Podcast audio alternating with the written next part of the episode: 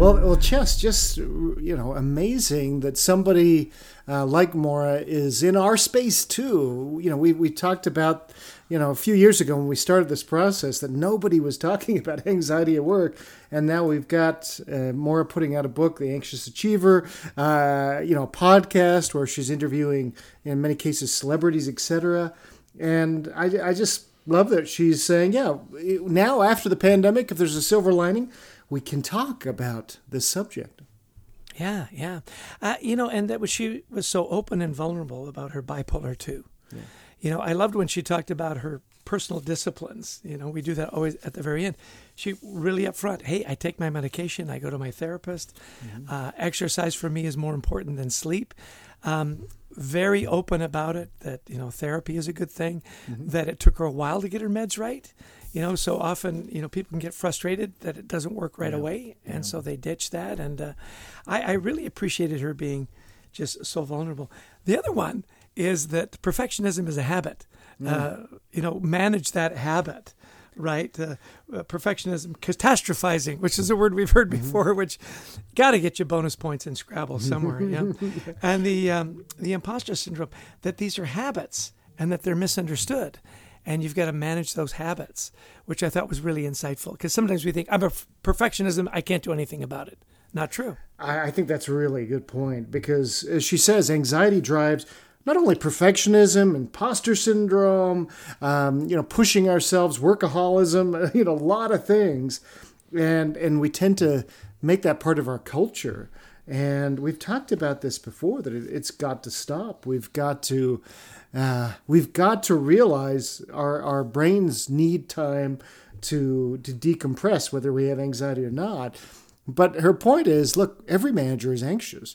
We pay right. them to be anxious. yeah, in fact, I love that. Yeah, and, and we we do themselves a disservice. I remember when we studied, I think when we wrote All In, we wrote about the Denmark culture, where a manager is just another job. It's just a person who who, who directs things, but there's no more prestige to this job, or no, but there's also no more pressure or stress to that job. You know, in uh, North American cultures and many Western cultures, we put so much pressure on that manager to be perfect, to see everything down the down the pike. Uh, you look at sports teams. Who's the first person to get fired if they have a bad season? you know, yeah, it's not yeah, the it's, it's not the you know the star athlete. It's the person who's the managing them, right? It's the coach. I, I got to thinking about that. I thought, so if the manager I hired isn't anxious, am I paying them too much? Like, I'm paying you to be, if you're not anxious, what am I paying you for? Um, my last takeaway that I loved was when she said, for her, managing her anxiety and mental health is she needs people. Mm-hmm. She needs people around her. And I, I love that, because so often we push away because we don't feel worthy.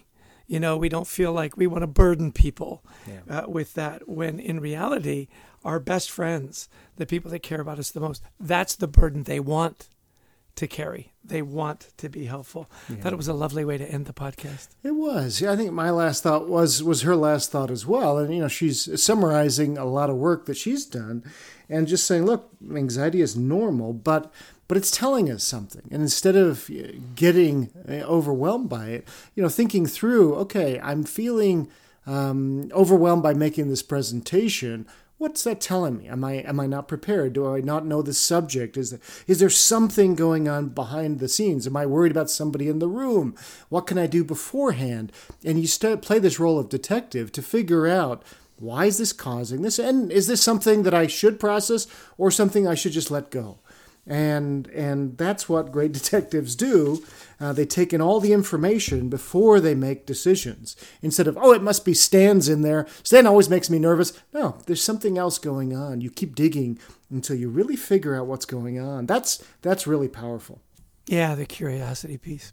Yeah. Well, as always, we want to thank our wonderful producer, uh, Brent Klein, who takes the mess that we put together in these pre-records and makes it sound wonderful and engaging and spectacular. And, of course, Christy Lawrence, who helps us find all these amazing guests.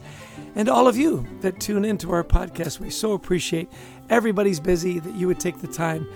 We don't take that for granted. We, we certainly do. We also love to speak on anxiety, culture, leadership. So, you know, please give us a call. We'd love to uh, talk about your event, whether it's virtual or in person. Um, pick up a copy of our book, Anxiety at Work, and don't forget to visit the culture works dot com for some free resources. Yeah, and share this podcast with your friends and family. If it helped you, it might help them. And that's what we're really all about, is to help people manage their mental health and their anxiety. Well, Adrian, another wonderful podcast. Always great to see you, my friend. You are one of those people in my life that when I get anxious, I make sure I don't call. Because, well, let's face it, you make me anxious. Hey, everybody, gonna, have a great week. I was going to say something nice after that. Take care, everybody. Be well. Cheers. Thanks, everybody.